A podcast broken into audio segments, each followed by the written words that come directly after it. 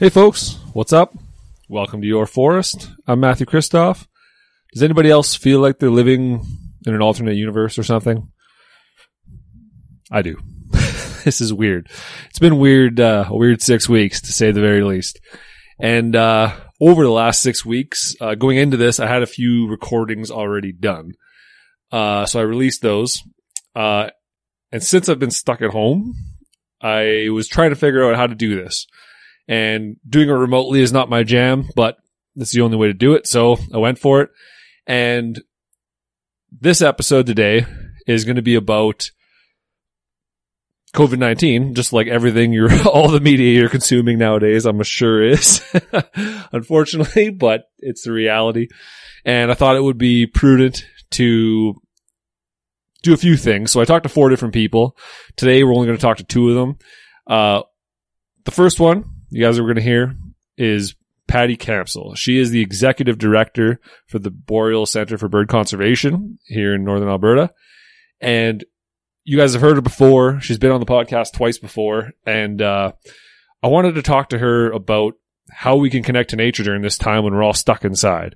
And she's uniquely set up to speak to exactly that kind of recreation, fortunately. So I talked to her about birding and how people can get into birding and get into connecting with nature uh, by just looking out their window or by sitting in their backyard if they're fortunate enough to have one or going for a walk just somewhere nearby. It doesn't have to be in, you know, quote unquote nature, wilderness. Just go outside anywhere, somewhere. And when you're out for your walk around the neighborhood and you can connect to nature in a real way, even though you can't do the things you want to do, like go to your trails, do your hikes, uh, you know, go bike riding where you usually like to go bike riding, go climbing or whatever, ATVing, whatever it is you're into, right? Um, so the first conversation is with Patty and it was awesome. You guys are going to like it. It just describes how you can get into it and how, how awesome birding can be even during these times of social isolation and, you know, lockdown situation. Um, and the second person you're going to hear today is Brock Mulligan. He is the Director of Communications for the Alberta Forest Products Association. And I thought it would be a good idea to bring him on to talk about exactly how the industry is faring, what are the challenges, what's going on, um, just as a whole, not specific to any mill or anything like that, but just talking about what are the issues and how is the industry faring? What, what, what's it going to look like when we come out of this? Um, it was a really good conversation, and uh, I think you guys are really going to enjoy this episode. The next episode I have coming out is going to be along the same lines, but I'm going to be talking to Todd Zimmerling. He's the CEO of the Alberta Conservation Association. We're going to talk about hunting, fishing, conservation efforts like stocking fish and, and pheasant release and that kind of stuff, how all that's being affected. And also to Ellen Macdonald. Um, she is the chair of the Department of Renewable Resources at the University of Alberta. And also, she's been on the podcast before. And that's my dog Moose coming into the basement to say hi. hey, Moose. What's up, buddy? Uh, yeah, hazards of working from home.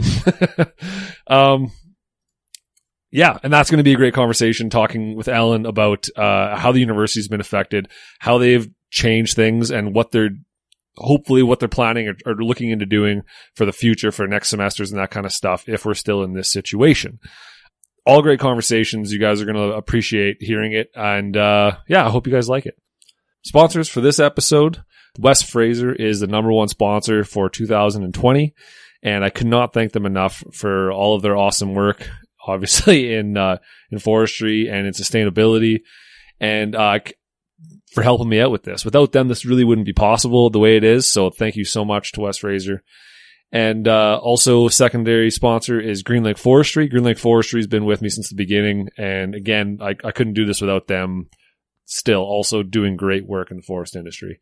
And finally, Damage Timber. Damage Timber is a local company out of uh, Edmonton, Alberta, and they are they used to sell clothes and that kind of stuff. Now they more or less just going towards hats, but they also sell their their main product now that he's trying to get onto is these locally made, locally sourced uh, cutting boards and that kind of stuff.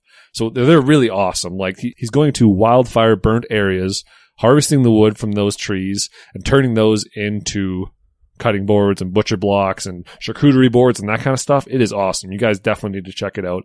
DamageTimber.com. Put in your Forest 10 at checkout to get 10% off. And that's about it. Let's dive into it. Here is myself and Patty talking about how we can connect to nature in these trying times. Here we go.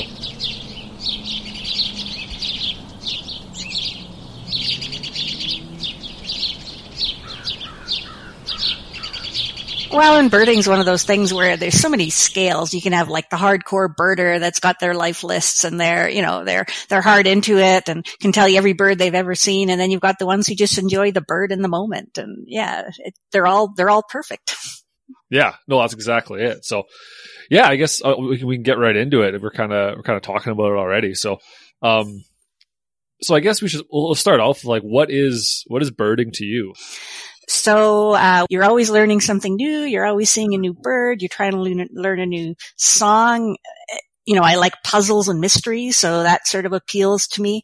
When I go holidaying, you know, if I'm in an exotic place, I know I'm not going to know the, I'm not supposed to know the birds out there. So, but I, I just love sort of hearing something new, stalking it down, trying to figure field marks, trying to figure out what it is. I might get it right. I might not, but that's not the important thing. It's just that whole process of enjoying that bird and trying to figure out more about it. So I guess that's what I enjoy about birding. Yeah.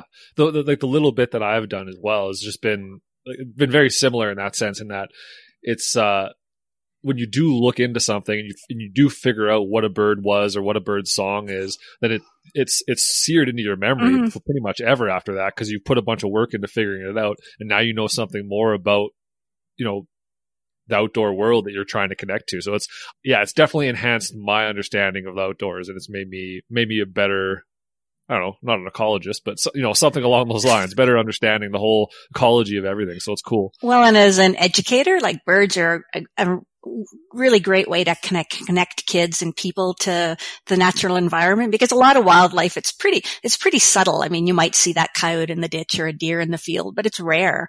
Um, but there's always birds around and if you can't see them you can hear them and you know so you can start telling stories about that little chickadee you can see or the bird you know teach them a bird song. And so it's a really neat way to connect people with with nature, whether it's out in the forest or even in their own backyard. Like everybody has birds that are, you know, kind of flying around in the neighborhood and, you know, everybody knows a chickadee. So it's an instant hook when you're doing a programming with kids.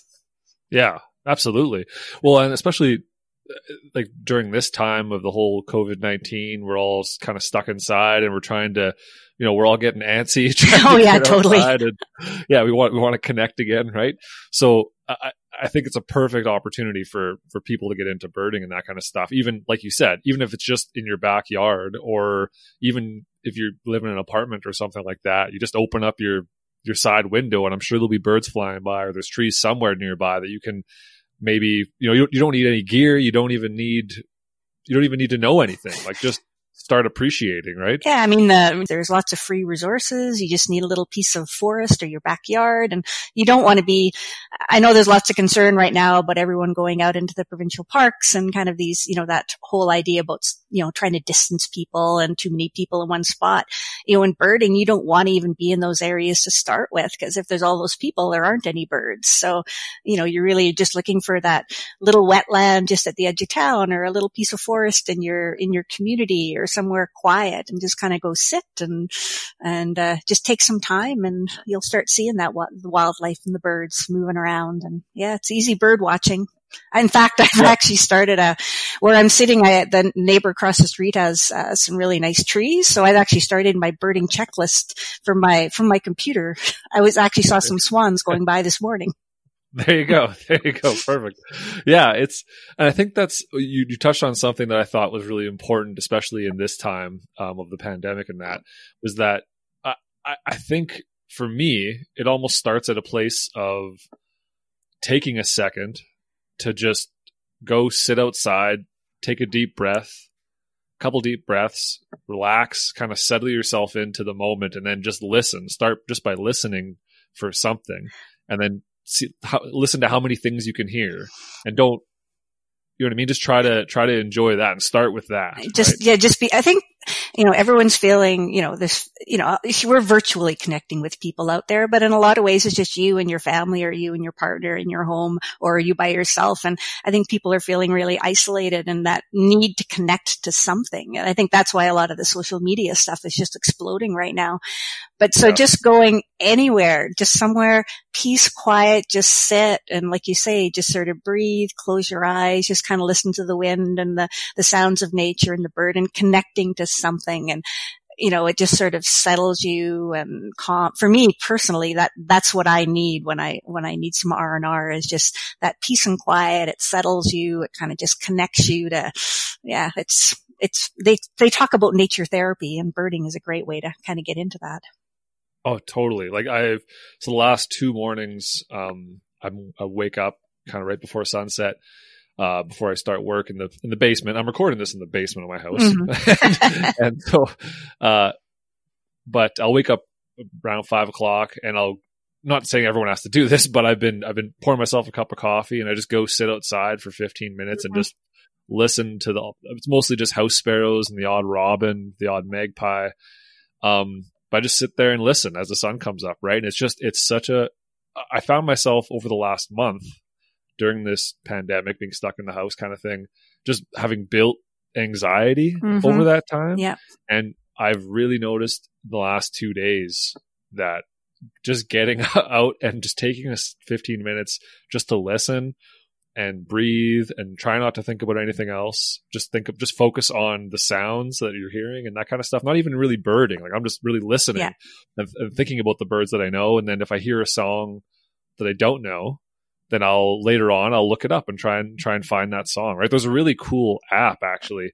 Um, you you probably know about the Merlin Bird ID app. Yeah, that's actually our favorite for our bander in charge down at the Bird Observatory, and it is a great app because it's totally free. You can just download the the the, the songs for kind of whatever region you're in, and yeah, no, it's uh, globally. Yep. It's good for globally. Like mm-hmm. it's got you can download uh for every area that you want. You can download. It's it's, it's massive. There's so many. It's it's it's all there. It's done by Cornell, I think. Yeah, Cornell Lab yeah. or something like that. Yeah, no, it's uh yeah. There's amazing resources out there now. Like the old days of packing around your field guides, you know, in your knapsack. Uh, you know, there's still people that love field guides, but uh, yeah, so much of it's going digital now, and that ability to hear the songs um, mm-hmm. really helps people learn and and kind of figure out that bird ID piece now. Totally. I think, you know, anybody that's listening that wants to do, get into this, I think that Merlin Bird ID app is like a great place to start. Cause like you said, it even shows you, once you find the bird, it shows you the song. You can listen yeah. to the song. Like, yeah, that's the one I heard. Or mm-hmm.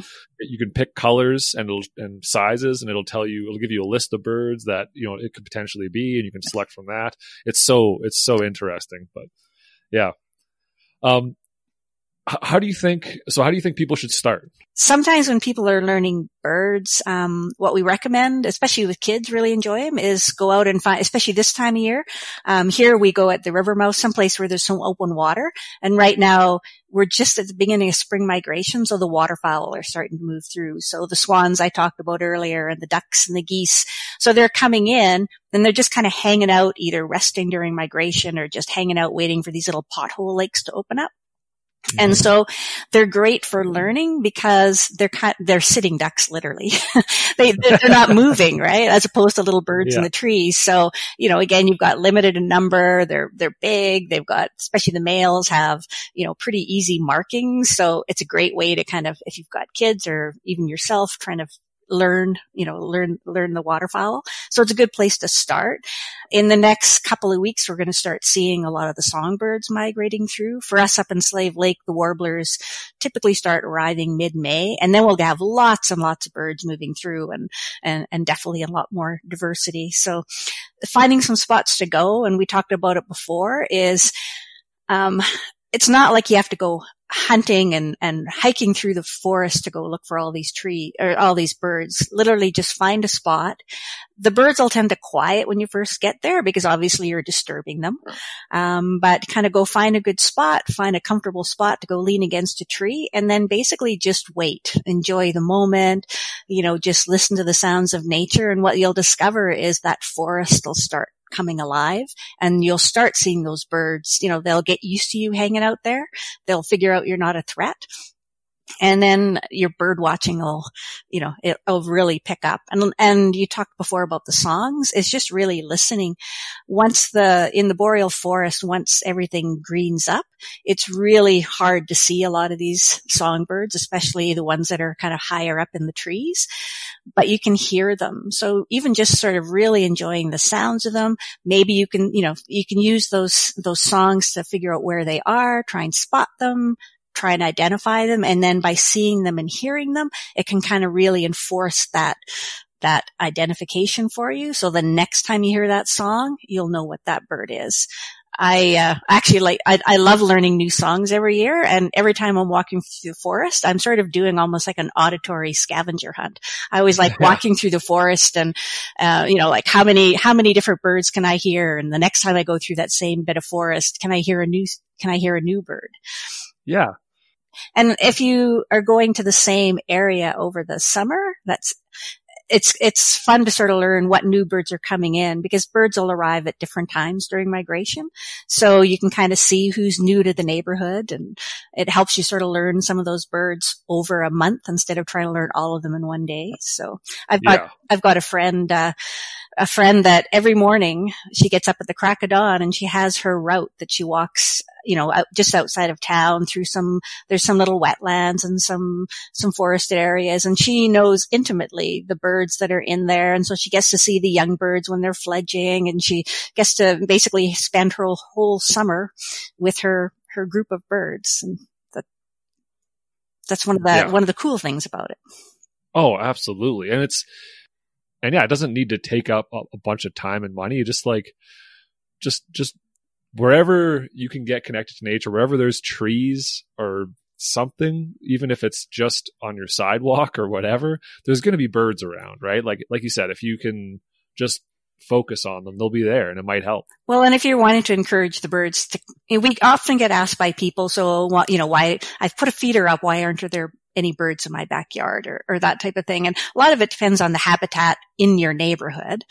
But yeah. I mean, if you've got good diversity at, if you right now people are looking at doing landscaping in their yards because hey they've got lots of time but uh, you know if you're yeah. I mean, but sort of look at creating your backyard, trying to make it more bird friendly. So, you know, mm-hmm. putting a variety of shrubs, variety of different kind of flowers, you know, put out some feeders, um, you know, with different types of seed in it, a water, you know, a, a, a bird bath to give them a bit of a water feature. So if you create a reason, a, a, place that birds have lots of options, lots of variety, there's cool things to mm-hmm. eat, there, they feel safe in that neighborhood. Uh, you can literally just be sitting on your deck and watching them. In fact, uh, I've got yeah. another one of our members in town here. I think the best birding in town is probably sitting in his back deck, and he's got he's right on the edge of a green belt, and he's got all sorts of feeders, and the the birds are are crazy there. He's had um, actually in this past winter there was robins overwintering behind his place because hey, it was oh, an wow. awesome place to hang. There you go. So yeah, you can awesome. definitely just enjoy. You don't have to go out anywhere. You can be a, be an avid bird watcher just sitting in your backyard. Yeah, and I think that's the big the big point right now, right? Is that a lot of people won't have the opportunity to get out into the bush or find a quiet place mm-hmm.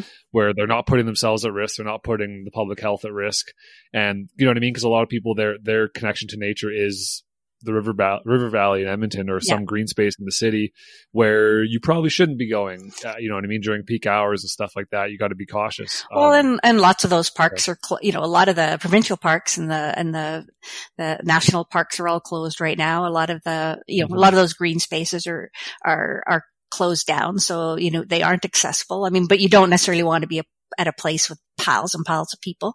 But the other no. thing is if you're really wanting to get into bird watching, I mean, when you're going out is early, early in the morning, long before all of the casual, you know, walkers are heading out to, for their R and R for the day. So there's a real mm-hmm. opportunity to, to go to those places in the off peak hours, you know, mm-hmm. kind of just enjoy it like you do with your coffee in the morning, you know, going, mm-hmm. doing the same thing, just finding a nice quiet spot to just kind of enjoy it in the morning. Yeah. And it helps a lot with like personally for me, it helps me a lot with my mental health. Like just keeping me sane, just kind of taking a second to almost meditate sort of thing, right? Mhm. And just didn't take in what the surroundings. And it's it's funny. It's mostly just house sparrows I have in the backyard. The odd robin comes through, or a blue jay, or something like that, and magpies, of course. But I have a giant Colorado blue spruce in my backyard, and there must be a hundred house sparrows in it every day because it's almost deafening out there how loud they are, right? But it's it's interesting. It's really really cool to just sit there and listen and watch them jumping around and doing stuff, and and and also just getting interested in their their day to day, like not just their sound and what they are, but like, oh, what are they doing? Like, mm-hmm. what's what's this one doing? What are, are they are they fighting? Are they mating? Are they is that one eating? Is it what's it looking for? What's it is it building a nest? Like, what's going on? Yeah, And well, and later you'll see them, you know, what they call provisioning, but you'll see them flying around with food, feeding their young. So it's kind of really neat just watching their whole little life cycle over a summer. It's awesome. No, I love it. And I think it's the perfect opportunity for people to get into it right now, right? It's that connection to nature. Like I think how how important do you think now of all times uh our connection to nature and you know seeking that that place of not necessarily solitude, but that place of just a reset. uh, oh, reset, yeah, is a, is a, is a, is a good word for it or just connect, grounding people, I guess maybe is a, another Yeah. term for it. I think, Yeah. I, and I know for myself personally, when all this first started, I mean, everybody, I think everybody had that sort of panic mode where, you know, you're trying to get ready and you're having to stay home. Like there was all of this stuff happening very quickly, but now we're, we're hard in it. Everyone's been sitting at home for, you know, for like a month now and everything that's happening is so beyond our control. And so I Mhm. think in some ways people are drifting a little bit or at the point where they're starting to get, you know, they're getting frustrated or whatever, like it's starting to wear on people. So I think, you know, knowing that, okay, you're sta- you know, you're self-isolating, but that doesn't mean you have to be sitting on your couch all day. You know, you, Yeah. you can go out and safely with, you know, with your family or as an individual, be still self-isolating, you know, be distanced from, you know, be, you know, be practicing physical distancing and still go out and have that breath of fresh air and get out of the house. Like I had a, I was talking to someone the other day and they just got in their vehicle and went for a drive, like outside of Mhm. town, just for the fact they were seeing something new. like it was Yeah. huge for them. So Oh. Yeah. I think it, I think that piece is becoming really important for people is just kind of getting out and kind of just being able to breathe. Totally. That's exactly what it is, right? Like we're all getting frustrated. We all want to go outside. We Mm-hmm. all want to see our friends. We all want to go to a restaurant, go to a pub. We all want to do all of these things that we have some semblance of normalcy. Yeah, we want to be able to right? control something. Yeah, but it sounds like we might be doing this for quite a while, if not the rest of the year. For who knows, right? I think So some of gotta- those basic, I mean, you know, things will uh, obviously lighten up to some degree, but I think some of these social patterns of, you know, kind of being very selective in terms of who you get together with, I, those patterns are going are with, going to be with us for a while. So kind of coming up with some rethinking, maybe it's a chance to take up a new hobby of birding or do something different or learn the guitar like people are doing, but doing something different just because life is going to be different.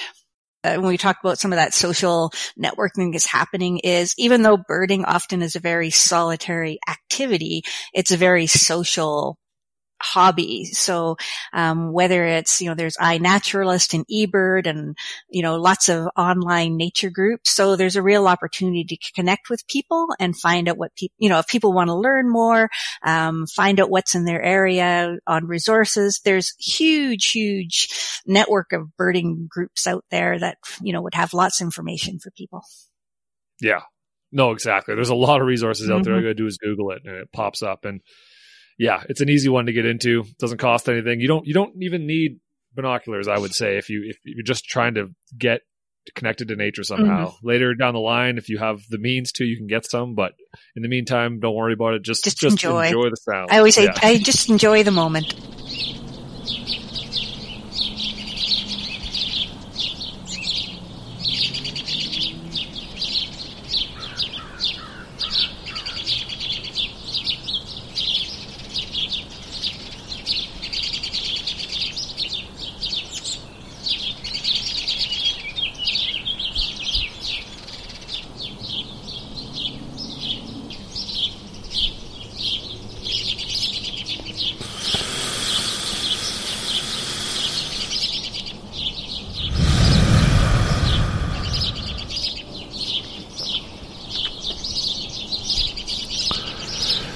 It is 5:30 in the morning.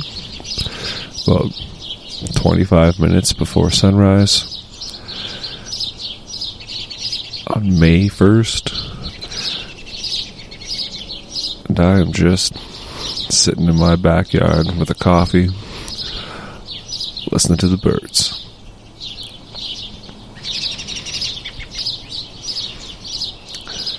How's a robin just flew over my head? There's a whole bunch of house sparrows in my spruce tree.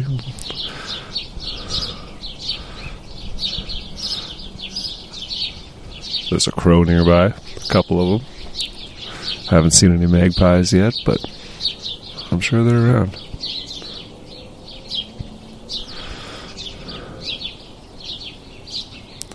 This is nature, right in your backyard.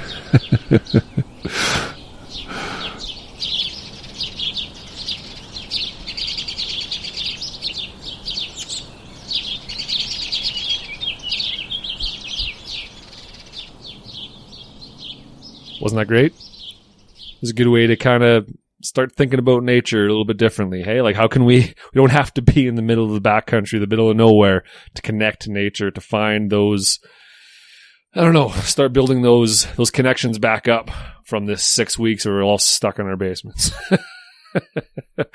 so, uh, yeah, that was awesome. I couldn't thank Patty enough for, for her contribution. And now we're going to Brock. We're talking about the forest industry specifically and uh, yeah, how they're faring, how they've reacted, um, how the outlook is, and um, what the challenges are. Here we go.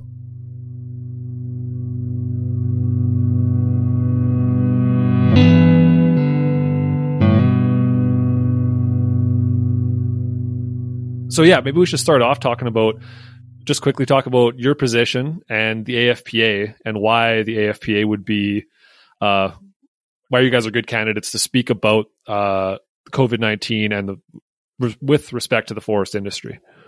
Uh, sure. So I'm Brock Mulligan, and I've been the communications director at AFPA for about ten years now. Uh, it's a great job. I think this is the most salt of the earth industry out there. Um, as an association, we've been around since 1942, so it's been a heck of a nice run for us.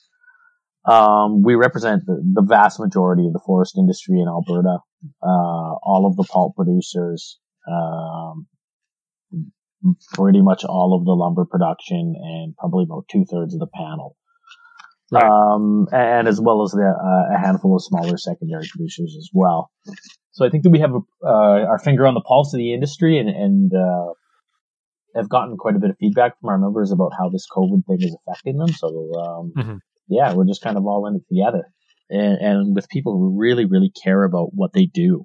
And I think that we're seeing that, um, as COVID develops here because our, our products are, are really essential, whether you're talking about I mean, everybody, uh, I think the one that's getting a lot of attention right now is toilet paper. Uh, of course. yeah, I imagine they're doing okay, hey? uh, yeah, but I mean, then, then there's the masks, there's surgical drapes, there's filters that keep our transportation system going. All this stuff is, is absolutely critical. And I think pulp especially is a bit of an unsung hero, but, but as the COVID situation evolves, I think there's a lot of folks out there who are, who are kind of realizing how important the stuff that our industry produces is. Yeah. No, for sure. I think it's it's kind of behind the scenes. It's not people people don't really think about it all that much, right? It's it's it's it's tough to get that message out there. But no, I totally agree. So so maybe we can talk a little bit about uh just on a very surface level how the industry is faring all in all from your perspective. What's what's going on? Sure. So on the lumber side of things and the panel side as well, kind of the, the building products we're really, really dependent on uh, the U.S. market and to a lesser extent our domestic market here in Canada. Mm-hmm. And uh, the the situation has has frankly devastated those markets. Um, folks don't have the confidence to build. They may be struggling financially because of the outbreak.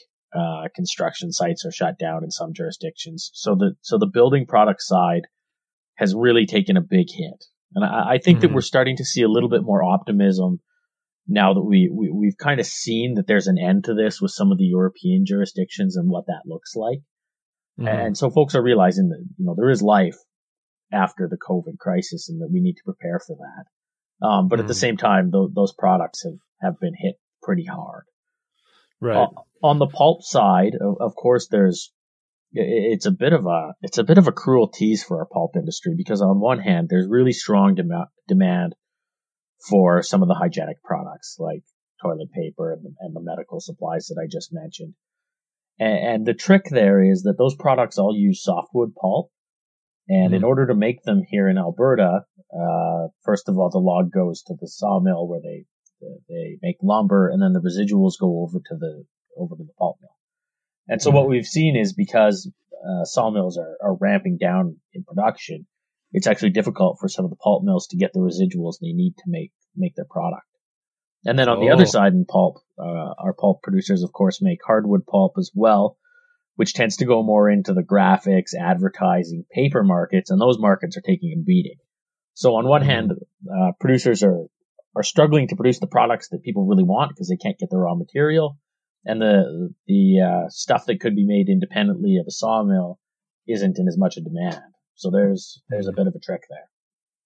Right. So there's a lot, a lot. Like, uh, what's the? um Do you have the numbers on the number of people that are directly employed by mills? Uh, yeah. So we're just under twenty thousand direct employees, and then a, another uh, twenty-five to thirty thousand indirect employees who are, you know, doing things like hauling our product, uh, providing consulting and environmental services, uh, providing supplies, all that kind of stuff. Right, right, right. So a lot of people, so a lot of people affected for sure. Um, uh, how many mills are? I mean, I, I, know it's probably inevitable that a lot of mills are, are, probably temporarily closing their doors. I'm sure everyone's trying to do what they can to keep open as long as possible, but it just might not be feasible at some point. Um, do you know much about what's going on there? Yeah, so in Alberta, we're we're fortunate, frankly, in mm-hmm. for a couple of reasons. Number one, we have a pretty modern industry. A lot of our mm-hmm. mills are, are kind of 1990s or newer. And, yeah. and even the ones that are older have had a lot of capital poured into them. So we operate a lot more competitively and efficiently than, than some of the other jurisdictions with older mills. And the other thing is we've had a government that, that's been pretty responsive and done a really good job. They've, they've done things like to defer stumpage dues, um, and, and, work with us on some of the regulations too, because frankly, we don't, we don't have uh, as many folks around to to do some of the reporting as we'd like, and, and they've shown some flexibility. And I think that, right. that that's allowed us to to probably weather the storm a little bit better than some other jurisdictions. The vast majority of production here in Alberta right now is running. There's there's some, uh, most mills have, have, have taken a bit of a haircut and had a shift or two, or sorry, had a few hours reduced, but for the most part, uh, everybody's employed and running. That's huge. That's, yeah. That's, so, so that in part, this day and age, that's massive. Th- that's really good. And, and, and other jurisdictions, as we talk to some of our colleagues, are, are frankly not, not faring as well. So I think it's a, yeah. a real credit to some of the things that have been done in Alberta, um, because mm-hmm. they are going to allow us to weather this in a pretty good position. That's good. That's good to hear. Cause I, I mean, even myself, like I'm, I'm in the industry, right? And I have family working in industry and that, and it's, it's still, it's not exactly clear what the future is going to look like um, depending on how long this goes on for, right? Like we're sitting, this is April 20th, we're recording this and it's still, we're, we're still climbing in numbers, right? We're still looking for a long ways out before things go back to normal. I mean, who knows, right? Whether we need a vaccine or whatever, we won't get into that. Neither of us are yeah, doctors. I mean, yeah, I'm not an epidemiologist either. I, I think there is at least some optimism in that we've seen some countries go through the worst of it and, and kind of start to come out the other side. So at least we right. know what this looks like. It, it's not, yep. um, nobody has all the answers, but at least we have some idea now. Right, for sure. So it's good to hear that the, that a lot of the mills are still up and running to some extent, at least. Like, yeah, like I've heard um, that a couple mills are working uh, every other shift kind of thing, where they usually run four shifts. They're running two, giving eight hours in between to do whatever they're doing, cleaning or whatever. And so that's good. It's it's it's good that, that we've been we've been fortunate in that aspect to keep mills running and keep people working, right? Because that's that's probably the biggest thing right now. A lot of people are that just don't have money. So just making sure that families can can take care of themselves, right? Yeah, absolutely. And I mean, the, the, this is a tricky time for our industry in some regards because uh, you spend all winter logging. And, and of course, there, Mhm. there's huge dollars that go out the door for a mill when that happens. And Yeah. now suddenly you're seeing, and, and of course you'd anticipate that you'd get that return in the spring when construction season ramps up. And it looks Mhm. like to some extent that just might not happen. Like we might, any, any analysis I've seen suggests that, uh, 2020 construction season might kind of be a bit of a write off. And we're, Yeah. and we're looking forward now to 2021. So in that Mhm. regard, it, it, it, it's a tough time. But I mean, fortunately, due to some of the other things that we've talked about here in Alberta, we're, we're able to weather it, you know, reasonably well. Yeah. So yeah, that's that's that's really really good to hear. Um, uh, is there an outlook for um, like are like are things getting any better right now for the forest industry, or are they getting worse? Like, are there? I'm trying to get a feel for what things are going to look like come summertime. Say if we're still kind of in lockdown situation here, and uh, are mills like how are mills preparing for an eventuality like that? Like we maybe I don't I don't know about the fall and actually getting into winter harvesting and stuff like that. That's probably another beast. But just to survive the summer, what are what are mills doing to prepare for that? Well, I think they're thinking pretty closely about, about production levels. Because Mhm. you don't want to flood the market at a time when nobody's buying. So that, that there's a bit of a dance there to keep folks employed and, and to keep the mill running, but at the same time, not to, not to pile up inventory that you're not going to be able to sell. Yeah. Uh, cause you, you crater the prices like that. Um, we're looking forward to, to, uh, by the summer, things, I don't think they'll be normal, but at least some construction activity going on because I think that if Mhm. we were in full on lockdown until say late fall, there like there'd be a lot of pain in our industry and, and and every other sector of the economy too. I don't think anybody can handle six months of of pretty much no economic activity. Um, No, I would also say that yeah. on the like we've seen lumber futures start to to kind of peak up a little bit in the last few days. So Hmm. that that's encouraging. That means that folks uh, around the world who buy our products are thinking that at some point in the future they are they are going to get to build and this is going to turn around. Yeah. Yeah, well, I think I think people know that eventually we will get back to normal. It's just a matter of the timeline, and everyone's there's so much fear and anxiety and stress around what's going to happen when, and you know, it, I think right now the major issue is everyone's just trying to manage their own mental health, their own psychological place, right, in, in this whole thing. Because I think that's that's one of the that's one of the bigger ones to try and deal with right now, as well as far as just surviving this thing, Yeah. right? and, and of course, and, and trying to modify a lot of processes that go on, you know, around our facilities kind of on the fly, right? Like Yeah. with the, our facilities are, are fortunate in the, in the, for the most part, this social distancing kind of thing is, is pretty possible. Mhm. Um, because folks aren't, you know, working side by side on the assembly line or anything like that. But at the same time, there's all Yeah. these kind of routine tasks that you really have to think about that are, that are changing so rapidly. for sure. Like you said, we're, we're fortunate in that they can operate to some degree within the the constraints of this pandemic.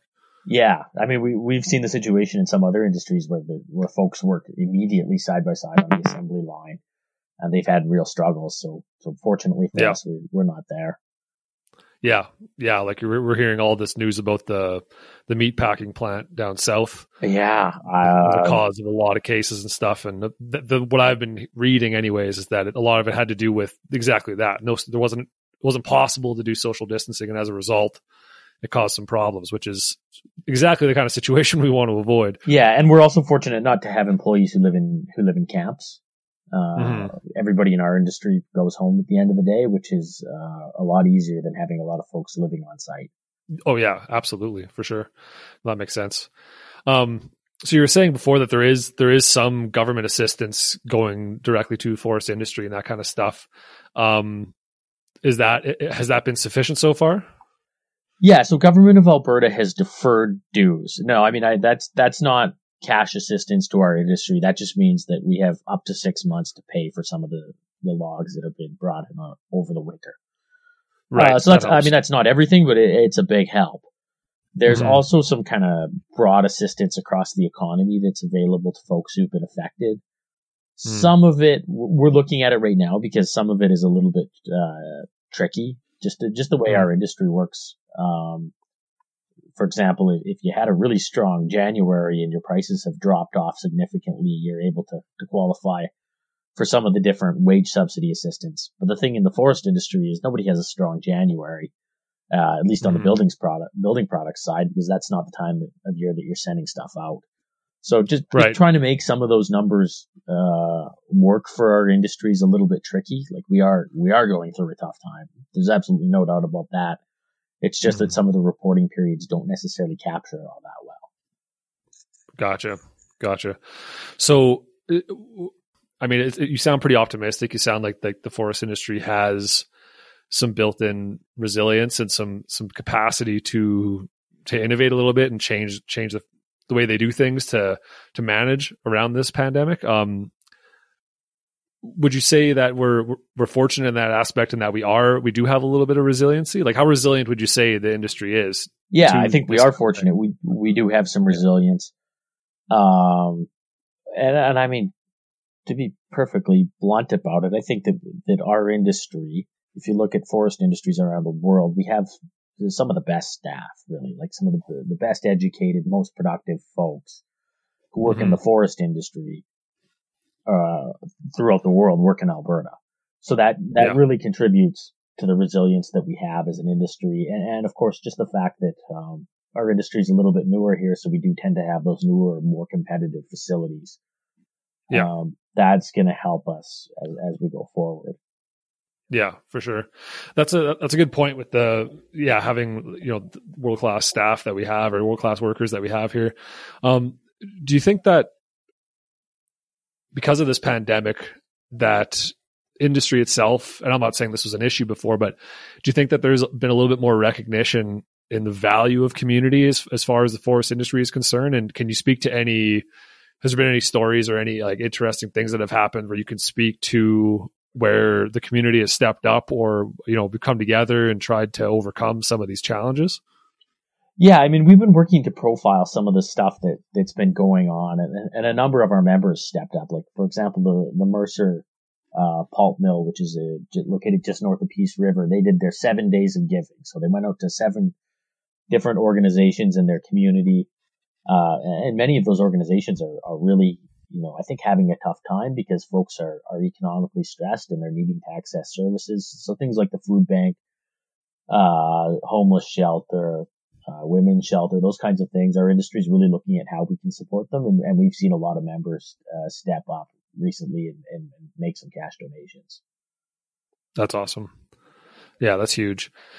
Yeah, and and just the su- the support of I think it's huge that the the forest industry has been managed to you know keep their doors open and keep their people working and just recognize how important it is to their employees um, from from everyone right to to haulers log haulers to to uh, you know people people in the mill themselves actually you know pulling stuff off the line and mechanics and everything and it's it's I think right now in this crazy time that we're living in that value in community, I think, is really starting to shine. You know, like it's really starting to really starting to see how important it is that we have community values and and we have each other's back, right? Yeah, and I and I, I think our our industry has has always realized that it, it's the type of community, it's the type of industry that that forestry is, right? Where mm-hmm. as an association, We've got multiple members who've been in the same community, owned by the same family for 50, 60 years. So, so to some extent, we kind of knew this already, but, but mm-hmm. I think like everybody else, you kind of take for granted, uh, you know, just going out and being able to see folks in your community and talk to them and, and see what's going on. And now that that's been taken away and, uh, yeah, I mean, you realize how darn important it is. Oh yeah no, it's uh, yeah, I'm definitely starting to go a little stir crazy, and I'm I'm very fortunate. I you know my I have a wife and a daughter at home, and I can speak to them, and I've been speaking to my family and friends online and that. But I mean, there's a lot of people who are stuck at home. They live by themselves, and they're I can't imagine the difficulty they must be going through through some of this, right? And everyone's got a different situation, so there may be you know the opposite might be true where people have too many people living in their house, and they're all stuck in there trying to manage one another. It's got to be it's it's really pointed out the importance of community, but it was as well as just normalcy, right? Like the importance of having some kind of schedule and some a place to go to be alone as well. It's weird. yeah, I got to go to the office one day this week, and I've never felt so stoked to go to my office. I know, same. I'm. I came to the, like I was telling you earlier. I came to the recording studio to do this because no one's been here for a month, so I'm safe. But but yeah, it's it was. I've never been so excited just to come to the office. There's no one here, but it doesn't matter. yeah, yeah, it's been something else. So uh, so uh some of the other challenges you're talking about, um, you were saying right now that we have to be careful not to, uh, you know, fill up the market with a bunch of a, a, bunch of product that's not being used. So I'm, I'm I'm assuming that has a huge role to play in in keeping mills open and not you know not overflowing the market. Like, what are some of the other challenges that are facing the the industry at this time? Well, I mean, transportation is always a challenge in our industry. So yeah. that and, and obviously the you know, any type of outbreak where you, start seeing things locked down and, and folks being unable to, to interact, uh, mm-hmm. causes huge challenges on the transportation front. So that, that I think is a big one. Um, the economy kind of at large is, is a big challenge, but there's also the, that psychological, uh, kind of element to the economy, right? Mm-hmm. And, and even though, I mean, a lot of folks are hurting financially and even those who aren't, don't necessarily want to go out right now and embark on, you know, a big buying spree for a building project. And that, that kind of uncertainty and, and psychological, you know, reticence really hurts, uh, well, everybody in the economy, but it's definitely a challenge for our industry. I, I'm not sure. I don't think there's a solution there. You just have to ride it out, but that, that's, yeah. you know, tough. Yeah. Oh, no kidding. Absolutely. This there's just so much uncertainty in every aspect. Everyone's, I mean, you, you go out in public now, say you have to go grocery shopping and everybody kind of treats everybody like, I don't know, like you're, you're a bad person and like stay away from that person. like it's, it's, it's weird having these two meter bubbles around us and it's, even in two meters, it's or uh, outside of two meters, people start getting within like you know, four meters of me, I start going, "What are you doing? Where are you going? What's going on? Yeah, are you gonna lie, eh? yeah, like, like you just kind of it's it's it's gonna cause some really interesting changes in our society on the other end too, right? Like there's going to be so much social anxiety, I can imagine. And I sure just, hope it's not permanent, Matt. Uh, I hope that, that, this blows over in a couple of months and we can all go to the pub again. But yeah, I mean, who knows, right? Oh, I, I, yeah, I feel bad for the service industry, right? Restaurants and that kind of stuff that are just they they have like I I don't know how you help them. Like I don't know how you fix this, right? It's I feel really really bad for them, and I just hope that they can hold on and they can open all their everyone can open their doors again when this when this is all over. Because yeah, like you said, we all love going out and you know going to the pubs and hanging out with friends and, and seeing family and yeah, we we need those things, right? Especially when this is all over. It's going to be very important. Yeah, I mean, I think in in one day last month, kind of as things were closing, I went to a restaurant. I went to promotional items place that we deal with. I went to a dry cleaner and I talked to an ad agency and, and, you know, all of them were just small businesses that were, that were knowing that they were going to just be absolutely devastated. And I mean, it, it, it's yeah. heartbreaking. I, I, really I don't is. know any other way to put it. Yeah. No, I feel for everybody out there that's hurting. I can't imagine the difficulty that so many people must be going through right now. And I just hope that they know that they're not going through this alone. We're all in this together and we just got to try to hold on for a little while longer, hopefully, and we can we can come out of this better in the end. Maybe who knows? Yeah, yeah. Um. So, how do you think? D- d- this is kind of an odd question, I guess, but um, how do you think we can come out of this stronger? As far as I'm, I'm talking about the forest industry and that, um, like, are there any opportunities in this for the forest industry in Alberta or Canada or whatever? Um, once things get back on track, where we can become a bigger role player in the world markets and, and you know maybe provide sustainable materials to more places or whatever? Well i mean i think that one of the big opportunities is that folks have, have started to as we talked about earlier see how valuable our products really are. Yeah. Uh, so there, there there's a definite opportunity there. Um, mm-hmm. i think there's probably an opportunity for canada at large um, we, have seen that the Canadians band, number one, we band together. And number two, like we're pretty darn organized, even in a crisis. Mm-hmm. This place is not falling off the rails. Product is still getting delivered. Um, even though the world around us is, is experiencing a really tough time. And I think that there's a, there's a chance to brand ourselves there as, as a reliable supplier. That, you know, even even when the world's going through hell, you can count on Canada. We'll still get you what you need. Yeah. Yeah. Just chug it along. We'll we'll be here as long as we can be. Yeah. yeah. What what do you what do you think might be I mean, if this was to go really, really bad, what would be lost? Like how would people's lives be changed if like the forest industry went down as a whole. I, that's not going to happen. I'm just saying, like, what, what would be lost if the forest industry had to shut its doors? Well, I mean, uh, right now the oil industry is is struggling mightily, and in the, and it sounds like they will be for probably months and months and months, possibly years.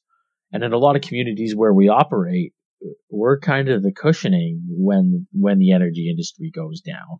I mean, I don't think that mm-hmm. there's a, a forestry community uh, the, the, in Alberta, where forestry is the biggest industry.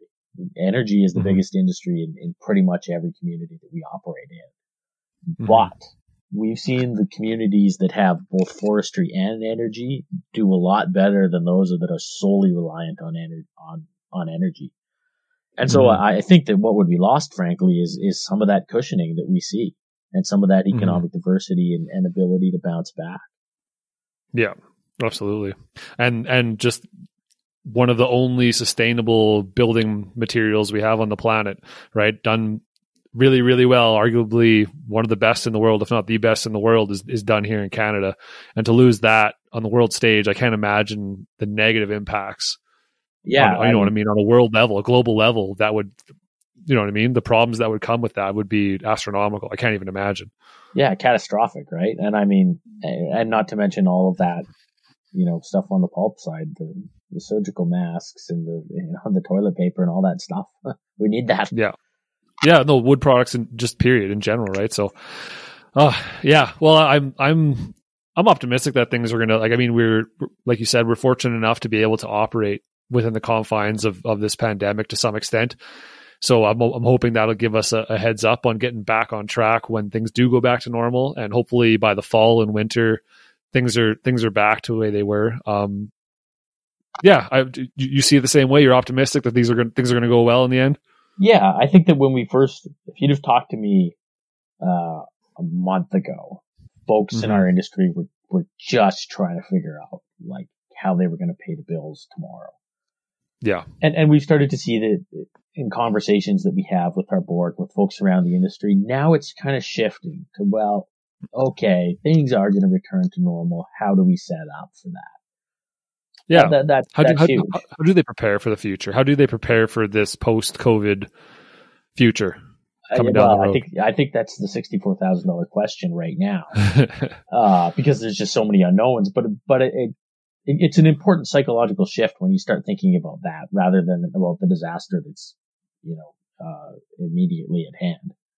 Yeah, that, that is huge, actually. That's a good point. You're right. Instead of thinking about it as like, oh my God, the world is ending. Now we're at, okay, how do we come out of this? Out, yeah. Like that's, that's huge. That is awesome. Yeah. And I think that that's just kind of, you know, the last week or so, we've kind of started to arrive there. Yeah. No, that's good. That's huge to hear. I'm, I'm, I'm glad to hear. I was hoping to hear what you've been saying. That's kind of what I was thinking was that the forest industry has a, an opportunity here to, you know, to hold on and they can do okay. Not to say they're not struggling. I can't imagine how difficult it must be for some of the people having to make those hard decisions. You know, some of the brass working for companies trying to figure out how to keep a company alive so that everyone can be employed on the other end versus you know having to shut their doors permanently. I can't imagine the difficulty they must be going through, but yeah, it's, we're lucky it's, that yeah. I don't envy them because I mean, on one hand, you're you're thinking about the bottom line, and, and obviously you can't you can't just spend infinite amounts of cash and not get anything in return. And I mean, mm-hmm. you've also got I mean, priority number one is like making sure that this thing doesn't spread throughout our facilities and get all of our folks and people around them sick. So yeah. there's, there's, just a lot of there's a lot of things to think about, and I, there's some smart people in the industry thinking about it. I, am not one of them, but I'm glad that there's somebody who is because it's, it's tough. yeah, no, yeah, it's definitely you don't want to be responsible for a part of an outbreak, right? Or for some some deaths because you didn't yeah. follow the rules or do what you could have done to to to mitigate Yeah, and companies are doing problem, right? are doing everything they can, and we're we're following some of the advice that's out there from from health professionals, and I mean that that's really all you can do. But Yeah. that's where we're at. No, that's right. Good. Well, I'm I'm glad to hear such an optimistic view, um, and such a realistic view. So thanks for thanks for talking to me, man. This is perfect. Thanks so much for having me on, Matt. Appreciate it. Yeah.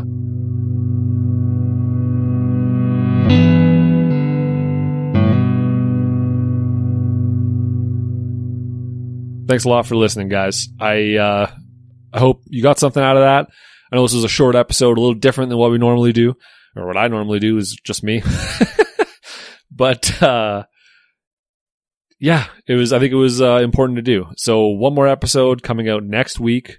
Along this same vein, again, we're going to be talking to Todd Zimmerling from the Alberta Conservation Association about hunting, fishing, uh, fish stocking, that kind of stuff. Just like how, again, how people can get out in the outdoors and enjoy their regular activities ethically and by, you know, not putting themselves at risk or others at risk. So yeah, that'll be good. And then also talking to Ellen Macdonald from the University of Alberta, talking about what happened with them. How did they deal with this? How are they going to deal with this? Um, how it affected students, staff, how it's affecting research, all that stuff. Uh, yeah, that'll be next week. So thanks again for listening, guys. Take it easy, stay safe, wash your hands, all that good stuff. See ya.